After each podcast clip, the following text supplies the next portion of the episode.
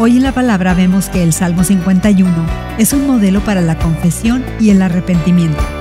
En este canto de David, observamos un proceso integral que nosotros también podemos seguir mientras buscamos ser limpiados y restaurados. El salmo comienza con la súplica de David a Dios pidiendo perdón, apelando a la misericordia, la compasión y el amor del Señor. Como es común en la poesía y las canciones hebreas, se repite una idea similar usando diferentes palabras. Aquí, David admite sus transgresiones. Es consciente de sus malas acciones y asume la responsabilidad de ellas. No hay excusas, ninguna justificación, solo confesión. Ha pecado no solo contra otras personas, en este caso Betsabé y Urias. David ha pecado principalmente contra Dios.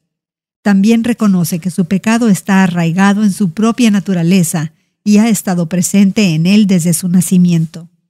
Luego, David le pide nuevamente al Señor que lo limpie y restaure su intimidad con Dios, que es la fuente del verdadero gozo y la fortaleza que lo sostiene. El arrepentimiento y la restitución de David no son solo para él. Como rey, se compromete a enseñar a otros este mismo camino de regreso a Dios, y ora para que Sión prospere y Jerusalén sea reconstruida. En otras palabras, Ora para que el pueblo de Dios recupere su posición correcta ante Dios. ¿Qué te pide Dios que confieses ahora mismo?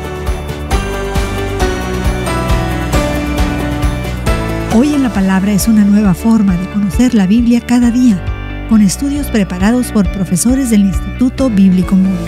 Encuentra Hoy en la Palabra en tu plataforma de podcast favorita. Más información en hoyenlapalabra.org.